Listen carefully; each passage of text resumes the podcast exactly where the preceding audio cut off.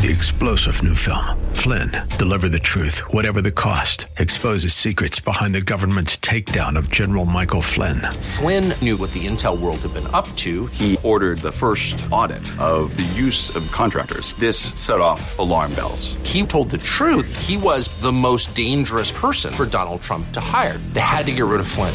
Flynn, deliver the truth, whatever the cost. Available now. Watch it today. Go to salemnow.com. Salemnow.com. Thanks for listening to the Town Hall Review with Hugh Hewitt podcast, bringing to you the best voices on the stories and issues that matter. Helping make it all possible is the generous partnership with the Pepperdine Graduate School of Public Policy. Here's another piece I'll trust you enjoy.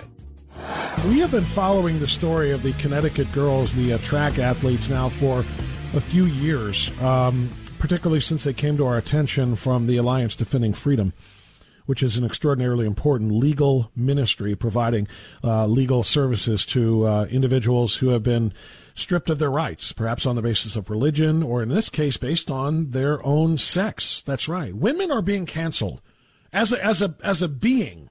Women are being canceled as just beings. There is no, there are no longer women, according to the radical left. And this is playing out again with an example, uh, with the example of the uh, Connecticut high school runners. Young women who have been among the best in their chosen fields and events for their entire lives get to high school and then are forced to compete against biological males. And all opportunities they had to win championships, perhaps earn scholarships, fall by the wayside because they are forced to compete against males.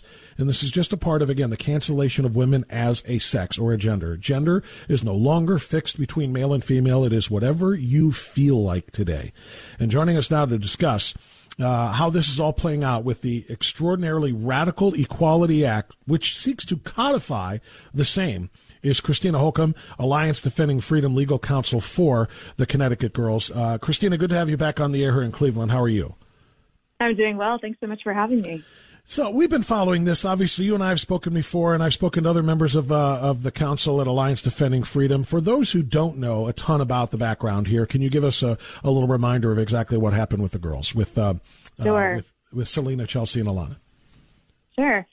Well, starting in 2017, two biological males began to compete in girls track and field in Connecticut. And not just compete, but they began to dominate girls sports, such that after just three years, those two biological males had won 15 women's state championship titles that used to be held by nine different girls. So that's ha- having a really devastating impact on young female athletes across the state of Connecticut, including ADF clients Selina, Chelsea, and Alanna, all of whom have lost out on opportunities to advance to the next level of competition and compete in front of college coaches, or lost out on state championship titles, or the medals and placements that they rightly deserve. And you know, who knows to what extent this has also impacted even their scholarship and college recruiting opportunities. So in early 2020, Alliance Defending Freedom filed a federal lawsuit on behalf of these brave female athletes pushing back and saying, no, Title IX was specifically enacted to protect equal athletic opportunities for young women. And those opportunities are destroyed when you allow biological males to come in and dominate the female category. So, Christina, um, the the boys come in and dominate, or the biological boys come in and dominate. What is the justification that the Connecticut High School Athletic Association gave for allowing this decision? Well, they're looking at this purely based upon a person's subjective identity. But you and I both know that but that sports do not exist to affirm anyone's identity. Sports exist as a test of, you know, athleticism and biological strength. And the reason we have women's sports as a separate category in the first place is because we as a society recognize that there are inherent physiological differences between men and women, males and females, that make competition between the two unfair. In fact, some of the science, the most recent science data indicates that males have upwards of 10 to a 40 percent uh, athletic advantage over comparably fit and trained female athletes, depending on sport. So these types of gender identity policies simply open the door really to the beginning of the end of women's sports in our country if we don't stand up and protect the female sex category. Well, yeah, I mean, and and I, I don't think I was being over the top or hyperbolic when I said that it's not just an end to female sports in the country; it's an end to females in the country. Uh, because if you tell people uh, that you know sex is a state of mind, it is just whatever you feel like you are. You cancel women. You you essentially say you don't exist as as individual beings or as you know one of the two binary sexes. I mean, there are males and there are females, and that is they they combine to procreate and create new males and females. And if you tell them you don't exist unless your mind tells you to, then essentially. Um, you know, womanhood is canceled. Um, and what I want to know is where are the feminists? The feminists who used to actually champion women's causes. Feminists were responsible in large part for Title IX, which is a great, great, you know, piece of legislation that does provide equal playing fields and equal opportunities for females. Where are they now when it comes time to defend it? Well, their voices are being silenced on this issue as well. So I'm happy to say that Alliance Defending Freedom has the privilege of linking arms with you know, women all across the political spectrum on this issue, and including radical, self-identified radical leftist feminists who recognize that gender identity ideology erases women. And, you know, beyond that, it's really women and girls who bear the brunt of the harm when these types of policies are enacted. So take the so-called Equality Act, for example, that the Biden administration is currently pushing that we recently held Senate hearings on just this past week. Mm-hmm. The Equality Act would have a devastating impact on women's rights across the country, not just by allowing males to come in and dominate women's sports, but by simultaneously allowing them into women's safe shelters and domestic safe homes and um, their private spaces, their locker rooms, and so forth. So again, when when we erase distinctions between the sexes, these legitimate biological distinctions, it is women and girls who bear the brunt of the harm.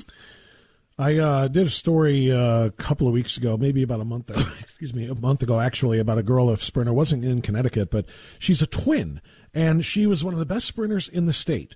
And she's a twin of a boy, so it's twin brother and sister. She said she is one of the best sprinters in the state. Her brother, her twin brother, is not competitive, does not compete in sports, but any time and every time they race, he wins.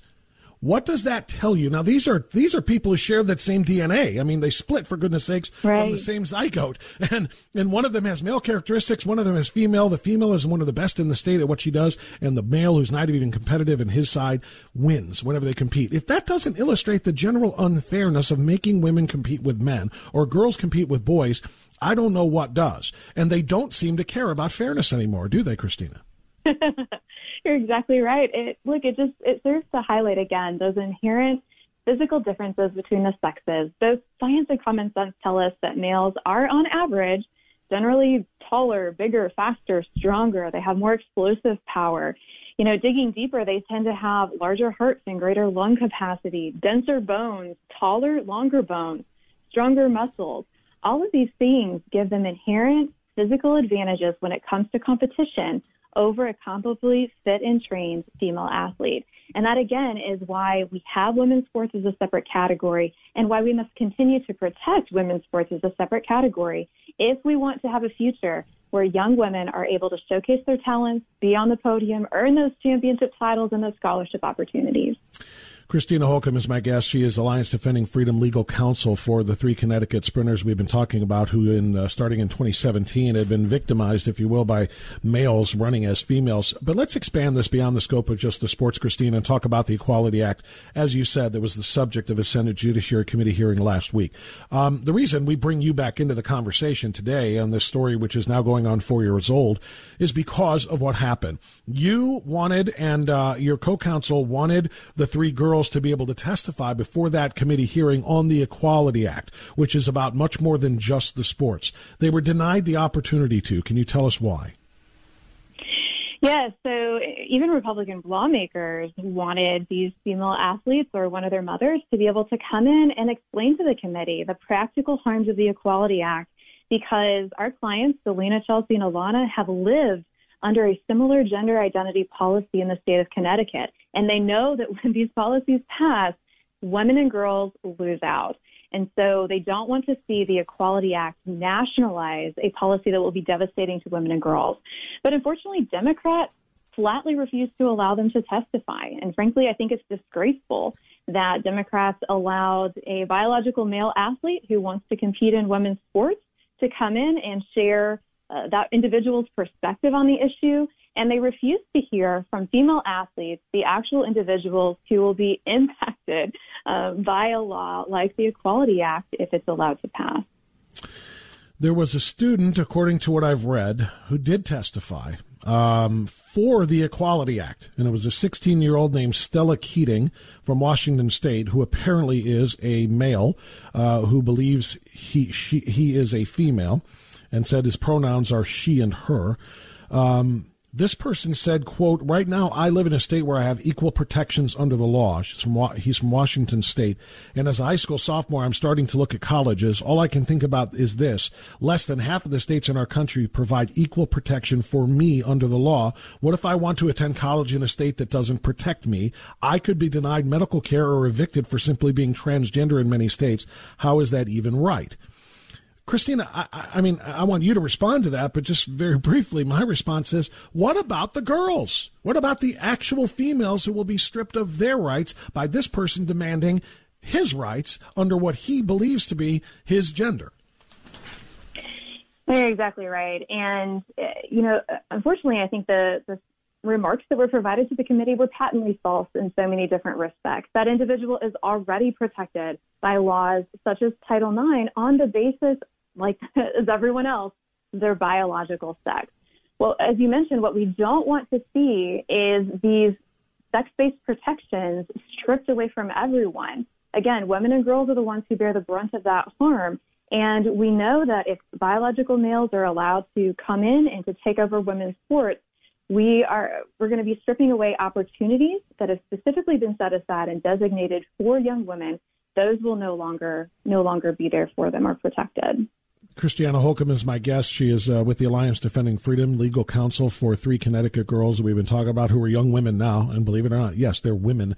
Um, Christiana, the, one of the arguments or one of the solutions perhaps that some people suggest is that why don't they have a separate category? Why don't they just have, you know, males competing against males, females against females, and if you believe you are something other, well, have the transgender category.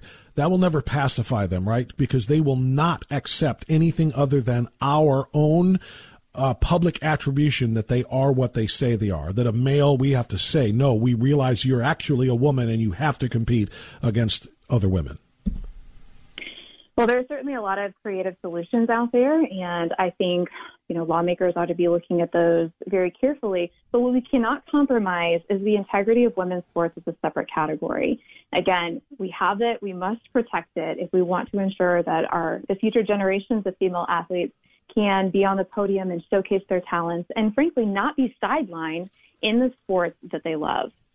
How do you argue the hormone blocker type of discussion. You know, that a biological male, but who has been taking hormone blockers to stop the production of testosterone, et cetera, which makes them on an evil, even playing field with actual biological girls. It doesn't level, level the playing field whatsoever. There have been a number of recent scientific studies that indicate that even after a year to two years of testosterone suppression, that a biological male still has greater strength um, it doesn't undo that 10 to 40 percent performance advantage that they have intrinsically over female athletes. And even beyond that, practically, testosterone suppression is not going to undo a male's larger heart and greater lung capacity and denser bones, and the list goes on and on and on. So, testosterone suppression is not a solution. Um, we still would have a biological male with inherent physical advantages taking away an opportunity from a deserving female athlete. So if the Equality Act becomes law, it's already passed the House, we know, and now it's up to the Senate, and uh, it's a it's it's a coin flip. It depends on whether one or two Democrats have the courage to uh, actually acknowledge that women exist as women. But if it does pass and becomes law, what does Alliance Defending Freedom do next? Well, we will certainly be watching this very closely, and we are prepared to act and file litigation as necessary in order to protect the rights of women and girls. Again, not just in the context of sports, but the Equality Act will impact so many areas of life, including women's homeless shelters and domestic safe spaces, their privacy, uh, creative service professionals, and the list just goes on and on and on. This is a one of the greatest threats to civil liberties and women's rights that we have seen in generations, and the Equality Act must be stopped. See, that's a very important thing as you wrap this up here, Christiana. That is a very, very important point you just made. This is the biggest threat to civil liberties. How offensive is it that they are painting it the other way around, saying this is a civil liberty? This is just as, you know, uh, acknowledging a male as a female and a female as a male is just the same thing as acknowledging equal protection under the law for people based on their skin color because that's what they're doing. They're saying this just takes you know, this just takes LGBTQ and gives it the same protections as race, and who could possibly deny that, right? Well, a, it's a deeply offensive comparator, and it completely inverts civil liberties on their head. Look, we we absolutely believe that our laws should protect the constitutionally guaranteed freedoms of every single American, no matter who they are. But laws like the so-called Equality Act do exactly the reverse. They undermine both fairness and freedom. And that's why we must stand up, push back, and not allow this, this horrific piece of legislation to pass. Yeah, and we didn't even talk about religious liberty, which would also be in serious jeopardy if the Equality Act, which is totally unequal, actually passes. But that'll be a conversation for another day. Christiana Holcomb, Alliance Defending Freedom, thank you for all of the work you do, that everybody at ADF does on behalf of all of us who are marginalized and need uh, representation so that our voices can be heard and our rights protected. Thank you so much, Christiana. Thanks for having me. All right. Christiana Holcomb, Alliance Defending Freedom. I always tell you to go to ADF whenever you can, adflegal.org, I believe is what it is. I don't have it in front of me now, but I'm doing that from memory. Uh, but if you can't, just even uh, look up Alliance Defending Freedom. They are doing such important work. It's a legal ministry. You understand that? It's a legal ministry, which means they base everything that they do in, you know, Christian, uh, uh Christian theology and they are operating on that basis, trying to help people protect their own religious liberties when they are attacked by those with agendas. Thanks for listening to the Town Hall Review. Our program is coming today in partnership with the Pepperdine Graduate School of Public Policy. It's America's most unique graduate leadership programs offered on Pepperdine's breathtaking campus in Malibu, California. Learn more at publicpolicy.pepperdine.edu. If you're enjoying the podcast, please tell a friend to go to Town Hall Review and sign up as well today. This is Carol Platt Liebau of Yankee Institute for Townhall.com. Graduation is a ceremony dating back to the 12th century. It's equal parts ritual, a unified celebration, and a rite of passage. And now that Columbia University has gone entirely woke, this spring, students there can participate in six different graduations divided by race, by income, and by sexuality. The phenomenon is sadly revealing of our era's outsized obsession with identity politics. How precisely does it serve the message of tolerance and inclusion for the LGBTQ community to have a separate ceremony? Worse, imagine the criteria for inclusion in any of the racial graduations. It harkens back to the darkest eras of American history when having even one drop of non white blood could relegate a person to second class status. Graduation ceremonies focused on what divides us rather than on what unites us tears at the social fabric we all should be trying to create in these tense and fractured times. I'm Carol Platt Liebau. The Pepperdine Graduate School of Public Policy, impacting policy decisions today, preparing public leaders for tomorrow.